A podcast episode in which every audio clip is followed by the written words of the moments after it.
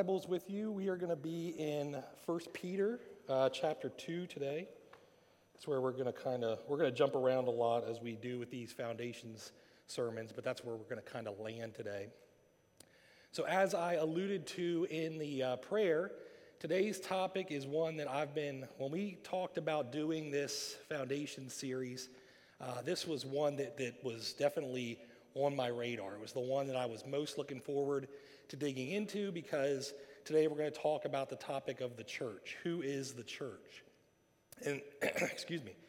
And the reason that, that I just was so excited about that one is that's just kind of my heartbeat in ministry. The church is just something that I uh, just feel deeply connected to. It's something that I have a passion for. Uh, kind of it kind of weaves itself in and out of of my ministry. I just have a desire to see there, church, be, there be more healthy churches in, in, our, uh, in our world. And so that's just kind of something that I just feel like God has specifically called me to in some way. I don't even know exactly what that's going to look like. I mean, I know what it looks like right now because I'm serving here at the Journey, and, and so that's my heartbeat and everything that I do with you guys. But uh, I don't know if that's, if that's all that He has for me or if there's more. But whatever it is, I just want to be faithful to Him in serving His church. It's just something I'm really passionate about. But when we dig into the topic of the church, I think we need to start first and foremost with definitions because there's just kind of a, a little bit of, a, of confusion when it comes to the, the term church. We use that word in a lot of different ways to refer to a lot of different things. And so, first and foremost, we typically use the word church to refer to a building, don't we? Like, oh, yeah, my church is over there on Fifth Street, or my church meets at the Marietta High School, right? It's like a, it's a building, right? We, we think about church, we talk about church, we're talking about a church building. The other way that we typically use the word church is to talk about the activities that happen within that building. Excuse me, I got a frog in my throat. I'm sorry, guys. So we talk about like I'm going to go to church on Sunday, and and you know we do church at the you we do these things at church, right? So it's like this. All the activities that happen inside of that building are what we refer to as church. But neither of those words or neither of those terms are actually what we see in the Bible for the word church. See, the word church in Scripture is always talking about people. Let's look at a few examples. Matthew 18, 17 says, If he refuses to listen to them, tell it to the church. And if he refuses to listen even to the church, let him be to you as a Gentile and a tax collector. Acts 9:31 says, "So the church throughout all Judea and Galilee and Samaria had peace and was being built up, and walking in the fear of the Lord and in the comfort of the Holy Spirit, it multiplied." Acts 12:5, "So Peter was kept in prison, but earnest prayer for him was made to God by the church." 1 Corinthians 1:2, "To the church of God that is in Corinth, to those sanctified in Christ Jesus, called to be saints together, with all those who in every place call upon the name of our Lord Jesus Christ, both their Lord and ours. And another one, Ephesians 5:29, for no one ever hated his own flesh, but nourishes and cherishes it just as Christ does the church. And what we see in all and all, all of those examples, and I could go on and on, the word church is actually used 113 times, all in the New Testament. But all of those times, all of those uses, uses of the word church refer to people. They use personal language. It's talking about people. So today's sermon title isn't What is the church or Where is the church, but rather it is Who is the church. I think that's the foundational, and we need to start right there. And that's the question that I want to try to answer for us today. But in doing so, I actually want to look at three important questions. There's actually three important questions that I really want to dig into today in regard to the church. The first one is that if the church is a people, then what people is it? Like, is it all people? Is it distinct certain people? How does someone become a part of the church? Like, is it like a club that you join? What, is, what does that look like? The second question that I want to talk about is I want us to look at God's purpose for the church. That's Big C church. So it's kind of like a 30,000 foot level view. So I want to look at um, why the church is important and what is our mission as the church. And then, last but most certainly not least, I want to speak directly to this local expression of the church. What is God, or what do I believe God is doing right here at the Journey Church. How does the Journey Church, why is it important in our daily lives as members of this church? And again, I want to speak real, I want to kind of set the record straight on some things there because there's a lot of confusion when it comes to the local church. You know, a lot of people kind of view church wrongly these days. They kind of have a perception of the church like the church is, is like a country club, right? So, you know, I'm a member of the church, and just like if I'm a member of a country club, like everything at the country club is there to make me happy. It's there to serve me, right? When I go to the country club, everybody there is there to serve me, to make my life better, to meet my needs. And I think very commonly in many of our churches today, even sometimes I'm sure we're guilty of it here. We make that, even times I'm guilty of it, right? But we make the church all about us. That everything that the church does is here for me, it's here to meet my needs, it's here to serve me. So we're going to dig in there a bit, and I think we're going to get a little bit dirty. We're going to get into a little bit of the mess, but I think it's important for us to dig in there because I love you guys. I love this church. I want us to be healthy. And so I think those are just things that we, we can't ignore. We need to talk about. So let's get started. I know a lot of stuff to cover, and I know we've got a short time, so we're going to dig in.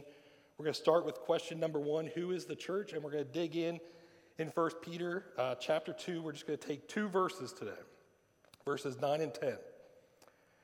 He says, But you are a chosen race, a royal priesthood a holy nation, a people for his own possession, that you may proclaim the excellencies of him who called you out of darkness into his marvelous light.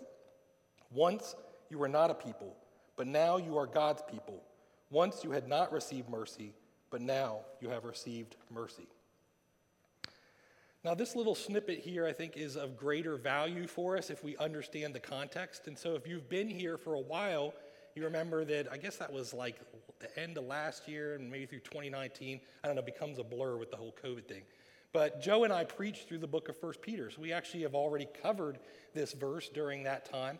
But if you remember the book of First Peter, it's, it's what we call an epistle. An epistle is just a fancy word that we use for a letter. So, a good portion of the New Testament is made up of epistles, and those are just letters that were written by the apostles and by the early church leaders to various churches to encourage them, to instruct them, to kind of set things right or teach them. And so, this is one of those many epistles that we find in the New Testament. So, Peter wrote this letter to a particular group of people, and he had a particular purpose in doing that. And so if we turn the page back to 1 Peter chapter 1 and we read every epistle because it's a letter, it has a greeting. And so if we look at the greeting to the epistle, then we can see who, uh, who the, the, author was writing to. So Peter here says in, in verse in chapter 1, verses 1, he says, but he says, Peter, an apostle of Jesus Christ, to those who are elect exiles of the dispersion in Pontus, Galatia, Cappadocia, Asia, and Bithynia, according to the foreknowledge of God the Father and the sanctification of the Spirit for obedience to Jesus Christ and for the sprinkling with his blood. May grace be multiplied to you. So, why is this important? Why is it important for us to know who Peter's writing to? Well, because if we know who he's writing to, then when we see the word you here in uh, chapter 2, verse 9, we know who he's referring to, right? He's writing to Christians, he's writing to the church in those various places that we just looked at. So when we say, Who is the church? we can answer that question by looking, uh, the, uh, by saying that the church is, in verse 9, a chosen race, a royal priesthood, a holy nation, a people for his own possession. That's great news, right? Except it's a little bit confusing. Like, what does all of that mean? If that's who the church is, what does it actually mean? Well, let's skip over the second half of verse 9 and then keep looking in verse 10. He says, Once you were not a people, but now you are God's people. Once you had not received mercy, but now you have received mercy. All right, so let's piece this all together because it's really important for our time today. When the Bible is talking about the church, it is talking about a very specific group of people. We need to understand that. It's not everybody, but it's a very specific and distinct group of people. And the reason why understanding this is so important is because we have so watered down in our culture the definition of the church. I think the biblical answer to the question of who is the church is very simply what Peter uses in chapter 1 there in his greeting. It's the elect. And we use that word, and there's a lot of confusion about that word, but it's all over the Bible. And basically, the elect is just referring to God's people, God's chosen race, right? It's God's people, those who have been set apart by God for a particular purpose according to his good and perfect will. It's the people that have experienced the transformative power of Jesus Christ, right? It's Christians. It's, it's Christians who are make up the church. And the ultimate purpose of the church is to glorify Christ by the transformational power of his gospel in his redeeming work of salvation and our gracious union to him through his spirit, which leads to good works. Let me say that again. I actually wanted to read that word for word because it's a mouthful. The ultimate purpose of the church is to glorify Christ by the transformational power of his gospel in his redeeming work of salvation and our gracious union to him through his spirit, which leads to good works. I know that's a mouthful. I know that's a lot to digest. I'm going to try to explain that in more detail. But I think the most simple way to say it is that the church is Christians, it is those who are in Christ. But I think that can be problematic because there's an overwhelming majority of people in the church today who don't actually know what it means to be a Christian. Right? We've so watered down the definition of what it means to follow Christ, what it means to be a part of his church, that we just don't even know what that means anymore. We have all these ideas about what it means to be a Christian that aren't found anywhere in the Bible. And uh, you know, I think that there's so many people that have bought into a counterfeit Christianity, and that just absolutely terrifies me. It really does. See, one of the most impactful verses in all of Scripture, or passages in all of Scripture for me, comes from Matthew chapter 7. It's kind of the heartbeat of everything that I do. I want to share it with you. I know you guys have heard me reference this before, but it's just, it, it builds everything in my philosophy and how I do ministry, and so it's really important, and I want to share it with you here today. In Matthew chapter 7, verses 21 through 23, Jesus says, Not everyone who says to me, Lord, Lord, will enter the kingdom of heaven but the one who does the will of my Father who is in heaven. On that day, many will say to me, Lord, Lord, did we not prophesy in your name, and cast out demons in your name, and do many mighty works in your name?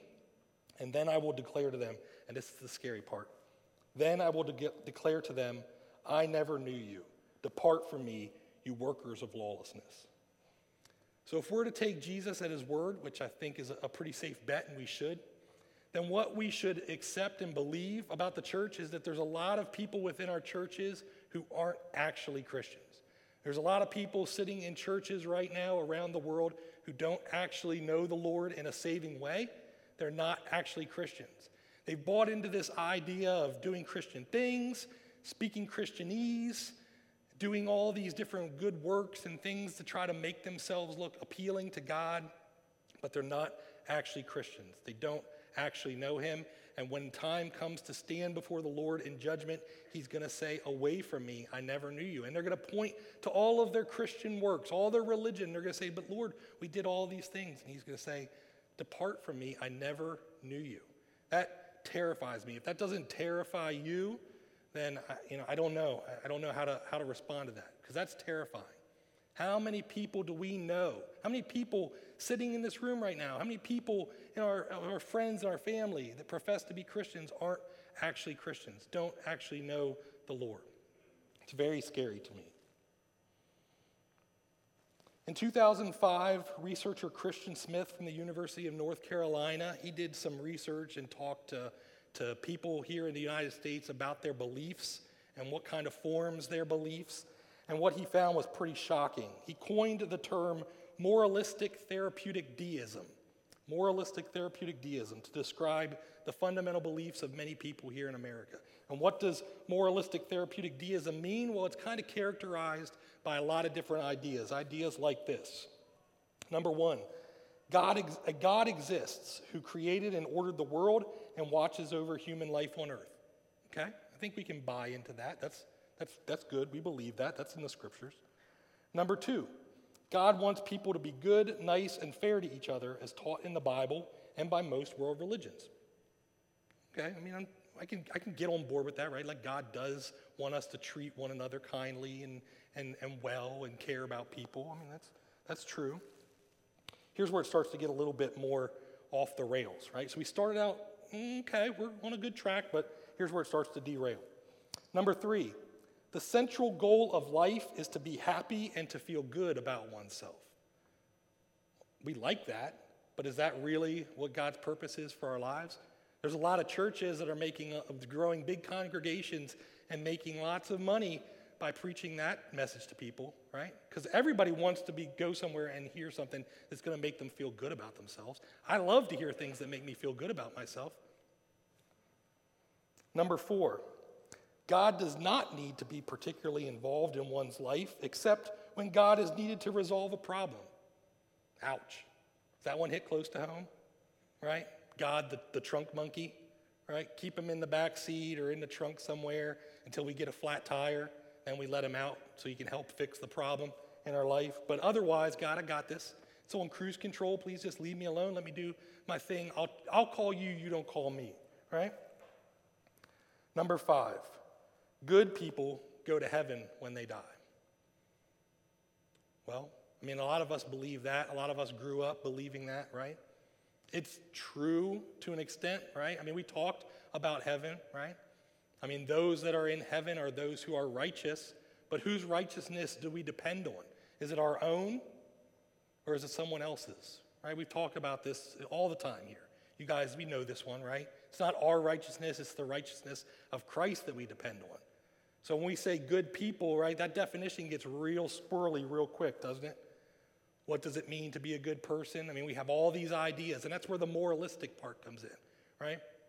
If we do all these good things, if we obey the law, if we pay our taxes, if we don't lie, cheat, steal, right? If we if we have the scales of justice and we balance up more good deeds on one side to outweigh our bad deeds and the scale tips in our favor, and then God approves of us and we get to go to heaven when we die. You see, this hits so close to home with us, and it's, it's not different today than it was even in Jesus' own time. You see, some of Jesus' harshest and strongest opponents were the Pharisees and the religious elite of the day, right?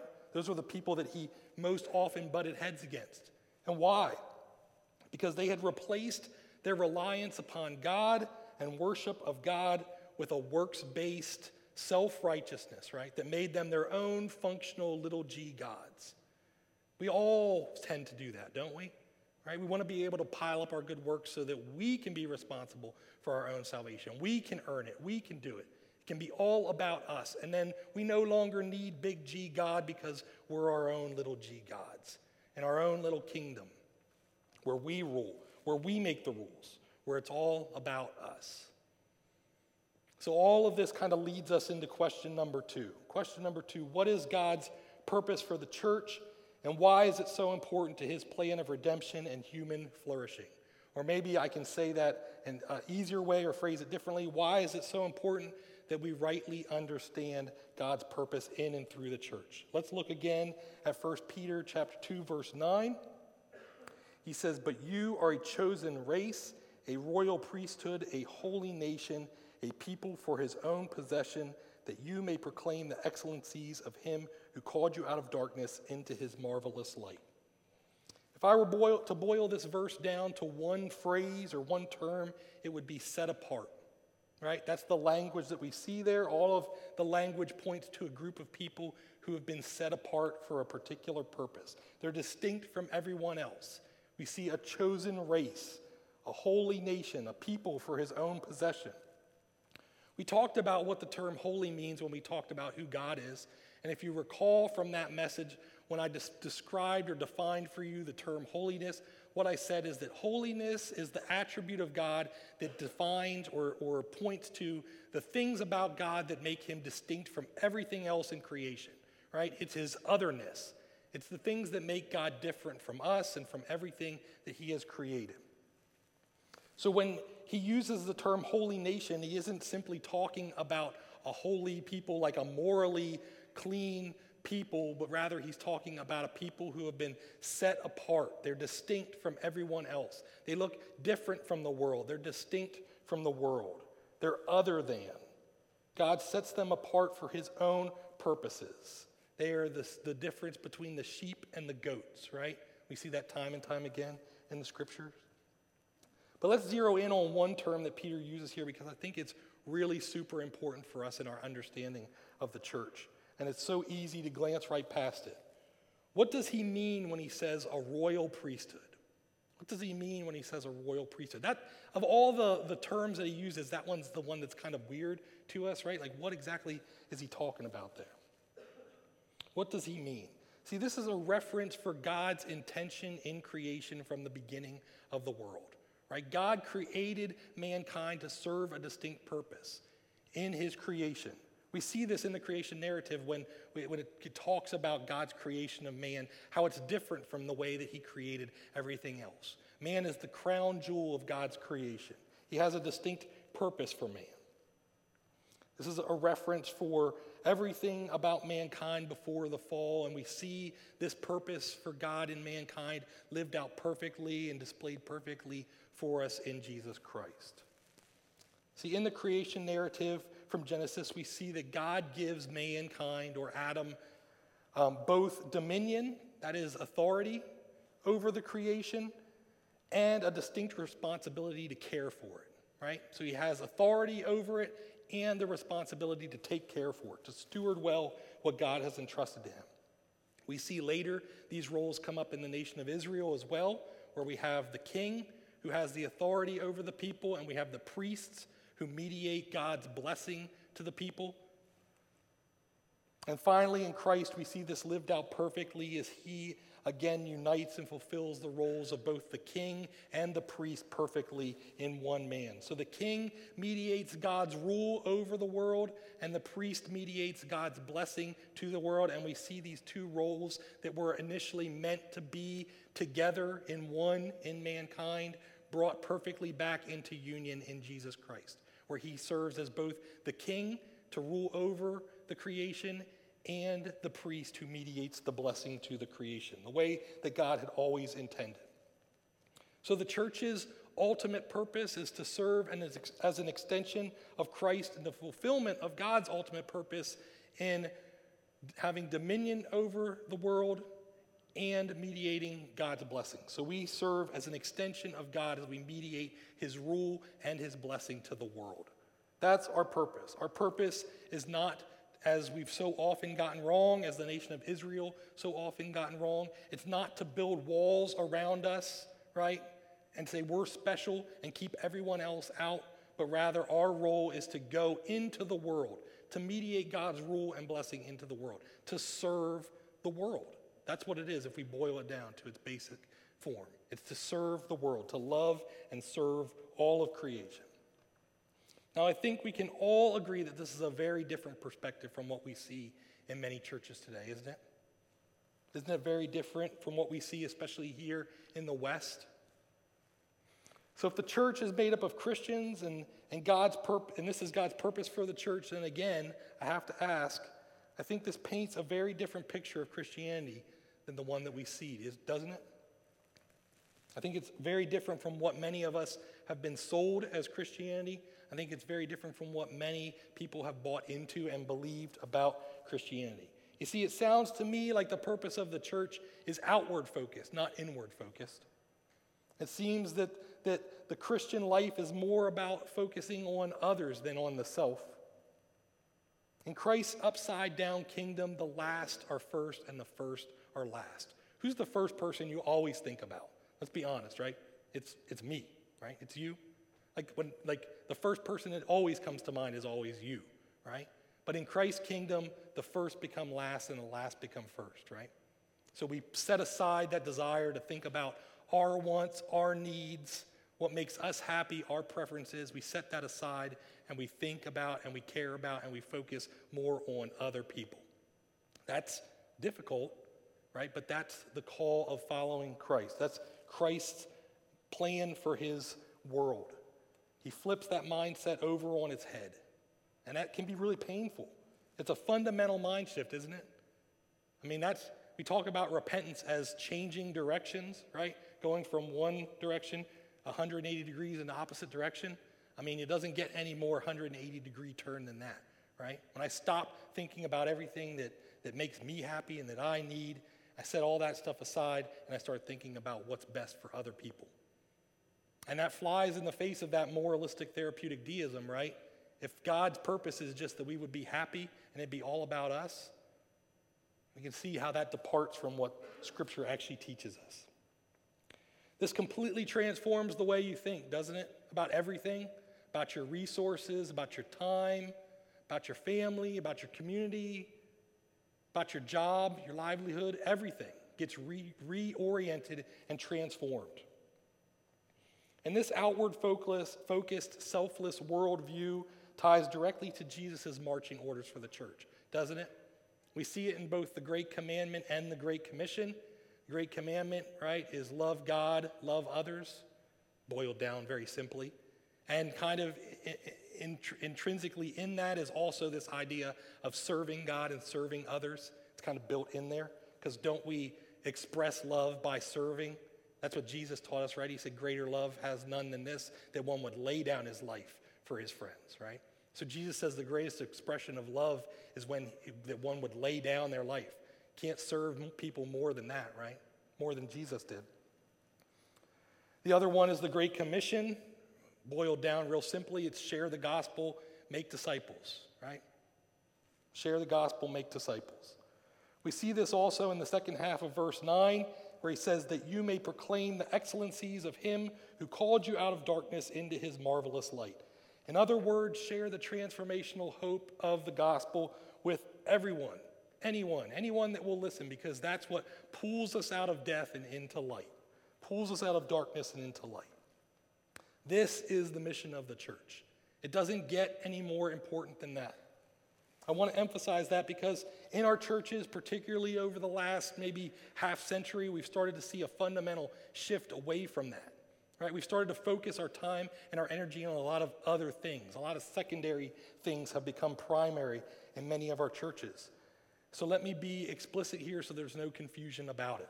Right? The primary mission of the church is to make disciples, not to legislate morality, not socioeconomic equality, not social justice, not politics, or anything else that you would put in there.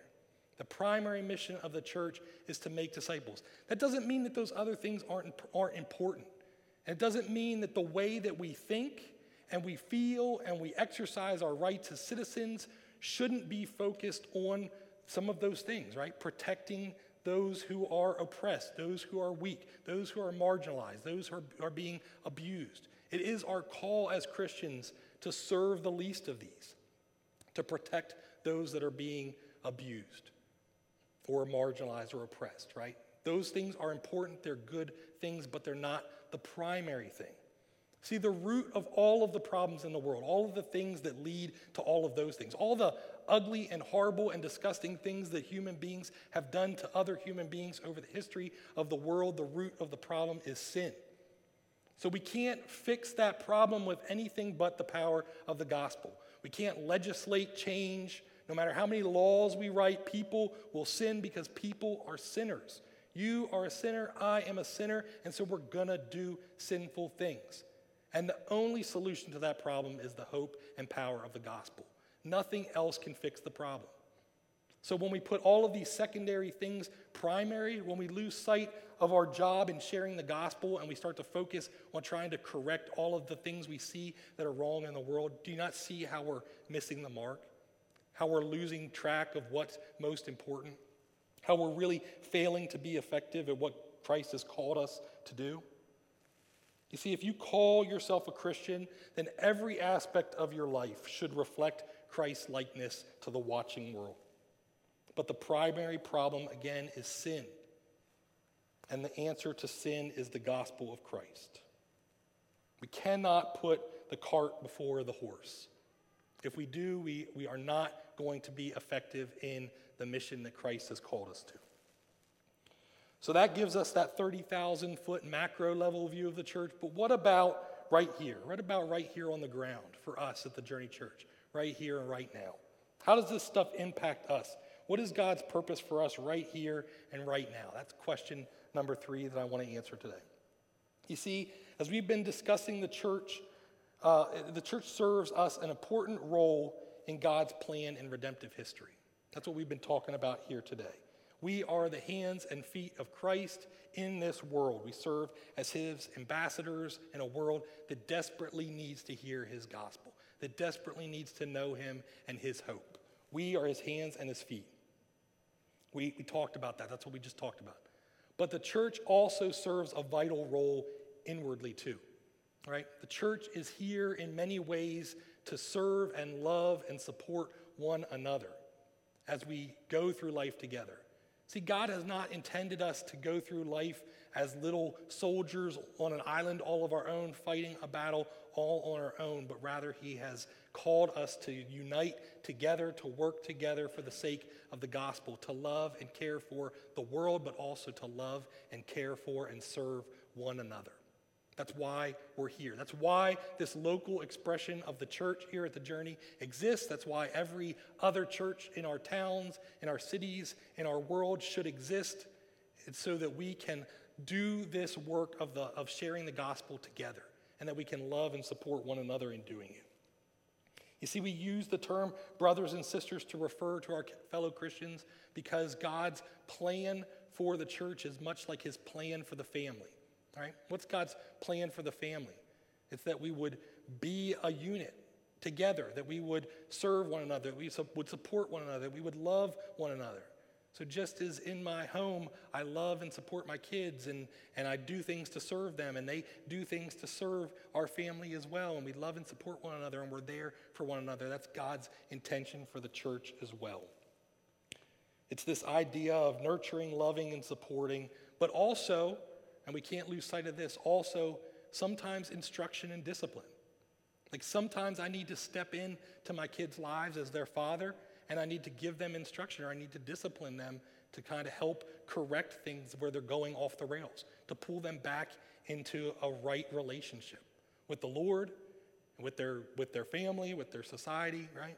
Sometimes I need to do discipline. It's not fun, but it's something that we ultimately sometimes have to do. And the purpose in discipline and instruction is always for well being, right? I don't discipline my kids to hurt them or because I hate them, but rather I discipline my kids when I have to because I love them, because I don't want them to get hurt.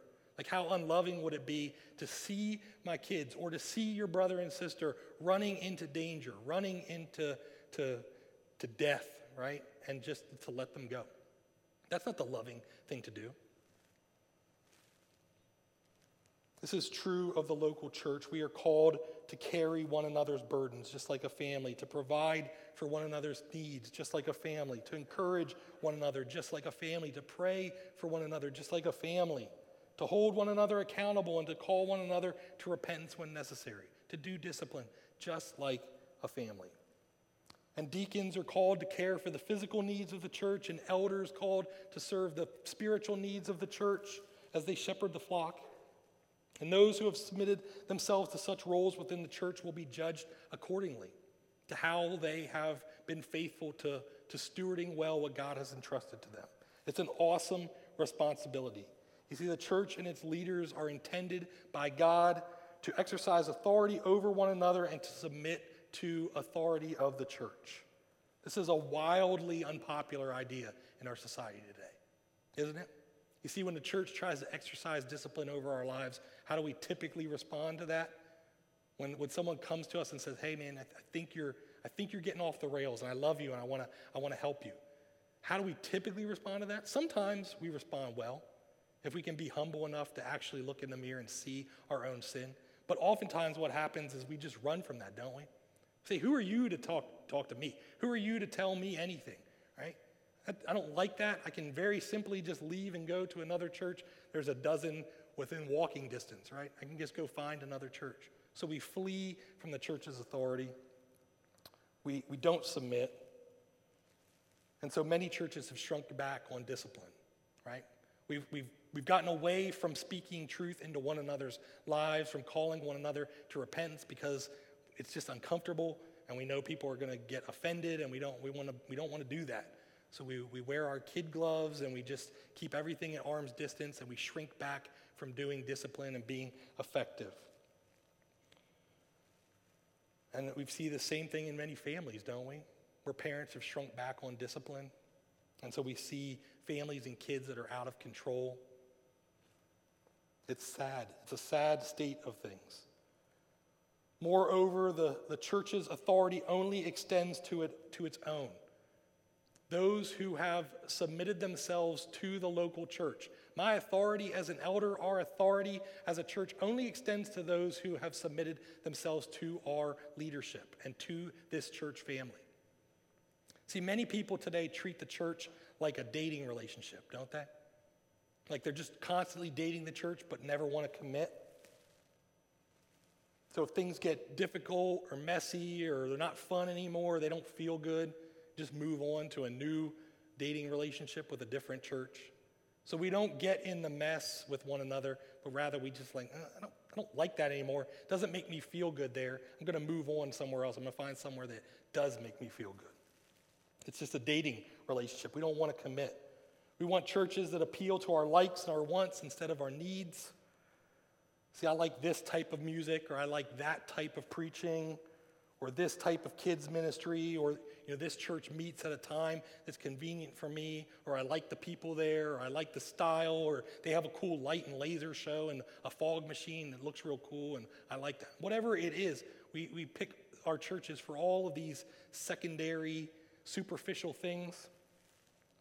Don't get me wrong, like there's value in finding a church in your local community that you connect to, that, that, that is, is plugged into where you live, and is, of course, value in finding a church that's faithful in the way that it preaches, the way that it worships, that's faithful to the scriptures. I mean, that's important, right? Don't get me wrong, those things are important. But what's primary?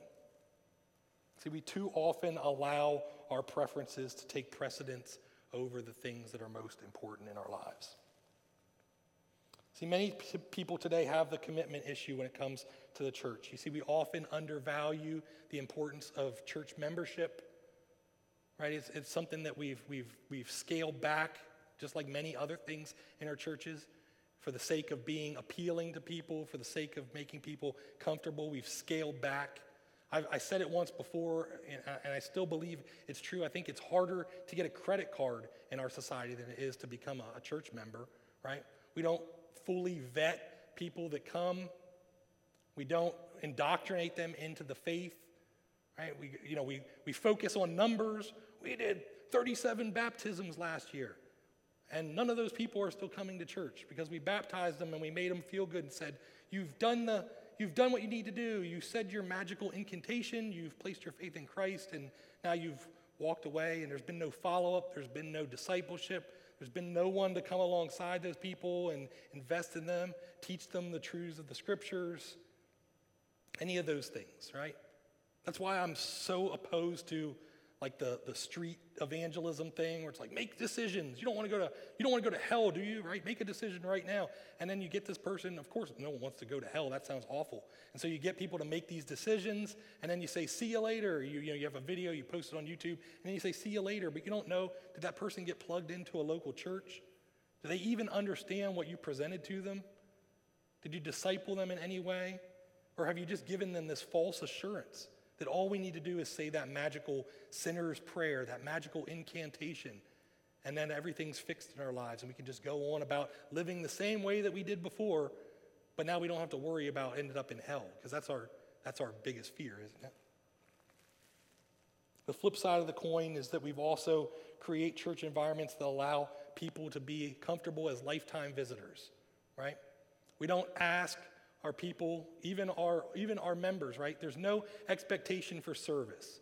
You can join a church, you can claim to be a member, you can sign your membership form, and you can be a church member, but there's no expectation then that you'll serve, that you'll give, that you'll do anything. You can come, you can be a sponge, and you can suck up all the resources because church is here for you, right? It's all about you. So there's no expectation that you do anything. And if someone were to come to you and say, well, hey, you're a member of this church, could you help serve in this area? Like, how dare you? I'm here for me, right?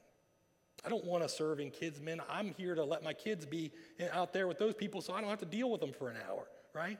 Or I don't want to serve on tearing down because uh, that's inconvenient for me. I got to stay a little bit late and I'm going to be late. And then when I get to the Mexican restaurant after church, it's going to be crowded and that's going to suck, right? Or how dare you talk to me about giving my resources? My money's for me? All those things. And we don't, don't get me wrong, like I'm not, that's not what's primary, like that's not what we're here for. But if you're a member of a church, like isn't that what God intends for us? Isn't that what it's all about? If it's a if it's an others focused environment, then shouldn't it be more about serving others than being served? And I, I, don't get me wrong, I'm not trying to be overly critical of our church. I think we have a great church family. I think we do a very good job of serving one another. I mean, we're all guilty of this. I'm guilty of this at times. But I think know, as a whole, we have a very good, a very healthy church family. But if we don't think about these things, if we don't keep them on the forefront of our minds, then I think it's very easy for us to fall into those patterns that we see in so many other churches. I mean, the church that, that my wife and I came from in Virginia before we moved here was five times the size of this church. And you know who did all the work? A very small percentage of the people. There was plenty of people, plenty of resources, and everybody was there to just be served and to not serve. And we don't want that to be what our church is known for, right? We want to be a church that's known for serving others, for loving others. I think at times we can all be guilty into falling into some of these traps. So I know I need to wrap things up, and, and you know, I know we're, we're, we're short on time, but just as, as we close here, I think, you know, this is a topic that I really care deeply about. I think you can see that. I think if you know me, if you spend time with me, if you read the things that I write and uh, the way that I teach, I mean, it's just something that I'm passionate about. And as an elder here at the church, I take it as my responsibility, and I believe that you believe by ordaining me that it's my responsibility to love and serve and shepherd you well and to care for you well. And so that's what I want to do here today. So please don't take anything that I'm saying here as overly harsh or critical. I'm just trying to love and serve you well. But I think one of the best ways that I can do that is just leave you with a few questions for reflection. That's what I want to do as I close our time here today. I want to just leave you with a few questions for reflection that you can focus on this week. Question number one What does it mean to you to be a member of the local church? What does it mean to you to be a member of this local church? Question number two Are you giving of your resources, your time, and your talents to support the church and to serve the church?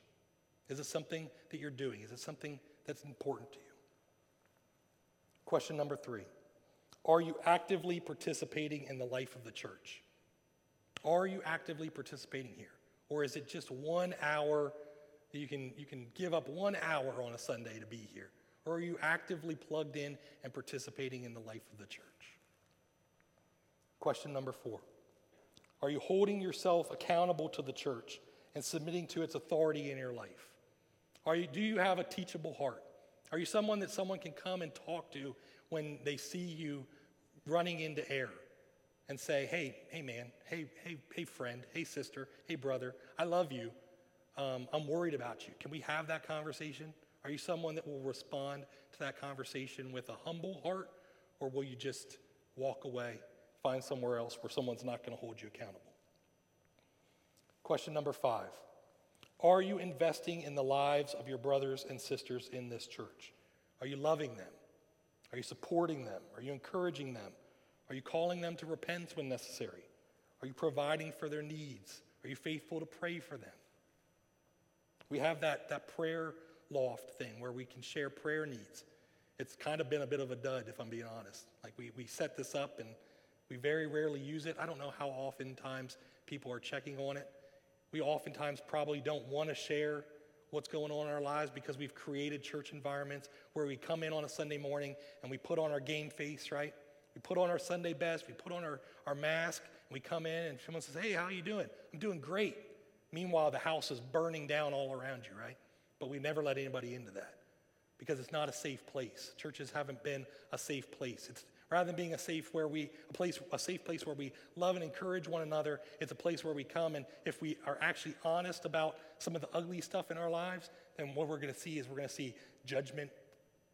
That's what we that's what the church has has uh, portrayed, and so that's what people believe. And that's not what we want for the journey. We want this to be a safe place. We want it to be a place where we can come and we can just talk about our struggles. Some of the most refreshing conversations I've ever had in ministry are really hard questions, or really hard conversations where people are, are talking about really ugly things that are going on in their lives. It's not fun, and I don't enjoy that, but it's just refreshing to see somebody just be honest about it. I know for a long, long time I struggled in silence in a whole bunch of ways in churches. I grew up in a church, but I struggled with things in silence because I didn't feel like it was a safe place for me to actually talk about what I was struggling with. That's not what we want here for the journey. Question number six If you attend here regularly but aren't a member, why not? Are you just dating this church? And don't get me wrong, like I know people come from a lot of backgrounds. I know there's people that have been really wounded and hurt by the church and they're really afraid to commit. I understand that. But let's talk about those things. Let's work through those things. Let's address those things. And let's make this a place that's safe for people to come that have been wounded and been hurt and help teach them why it's so important to, to submit your life to the local church. Are you just dating the church and are you afraid to commit? And in so doing, are you missing out on a vital resource that God has for your life? I know these are difficult questions, but I'd encourage you to reflect on them in the coming week, to think about uh, the, just how, what does your relationship with the church look like? Do a relationship assessment on your relationship with the church, right? I mean, relationships, and this is a relationship, relationships require a lot of work. They're not always easy, they're not always fun and they require a lot of effort to be fruitful and to be beneficial and to be healthy. So, prayerfully consider these questions this week about your relationship with the church. You see, in preparing this sermon, it was apparent to me that there was a lot of areas, even in my own life, in my own heart, I need to do some work, I need to do some repentance on in terms of my attitude towards the church, and in terms of ways that I think about the church. I mean, I oftentimes say this like when I preach a sermon, and I've preached some doozies. And if you guys feel like I'm, I'm beating up on you guys, like trust me, that's because I got run through the ringer when I was preparing it. Right? God beats me up big time. So much stuff ends up on the cutting floor. It's just for me in preparing a sermon. I get uh, probably more out of it than I could ever offer to you guys. So if you feel like I'm being I'm being hard on you, trust me, God's being hard on me. I know there's things in my own life that I need to work on and I need to repent about when it comes to my attitude towards the church. See, it's so easy for us to neglect or take for granted our relationship with the church. So let us seek to love the bride of Christ with our whole hearts. Let's pray. Lord, we thank you again for this morning. Lord, we thank you for this church. Lord, I'm just so thankful to be a part of the Journey Church. I'm so thankful for all the ways that you've used this church community to minister to my own life, all the things that you've taught me through the people here at this church, all the ways that you've blessed me through the people of this church. And Lord, I just pray, Lord, that you would continue to work in the hearts and minds of our church family. Lord, I pray in the areas where we need to repent, in the areas where we have been um, unfaithful, in the, in the areas where we've been um, more inwardly focused on ourselves than outwardly focused on others, that you would just uh, do the work in our hearts to help us to repent of that. And Lord, most of all, I just pray that for those that, that might be here, that might be hearing these things this morning, that maybe, or, or sitting in churches all around the world this morning, Lord, that, that are believing and have bought into a counterfeit Christianity, Lord, that you would do a mighty work, that you would put somebody in their life that can speak truth, that can share the true hope of the gospel with them, so that they can stop trying to, to do enough to make you pleased with them, Lord, but that they can just trust in the work that's already been accomplished by Jesus upon the cross, that they can lean into the hope of the gospel. May we all always lean in to the hope of the gospel and not make it about ourselves and about what we can do. And Lord, I just pray that as we leave this place, that those questions that I asked, that, that you would help us to, to, to draw them to mind, that we would focus on them this week, we would prayerfully consider all the ways in which we're failing to love your bride well. We ask all these things in your most beautiful name. Amen.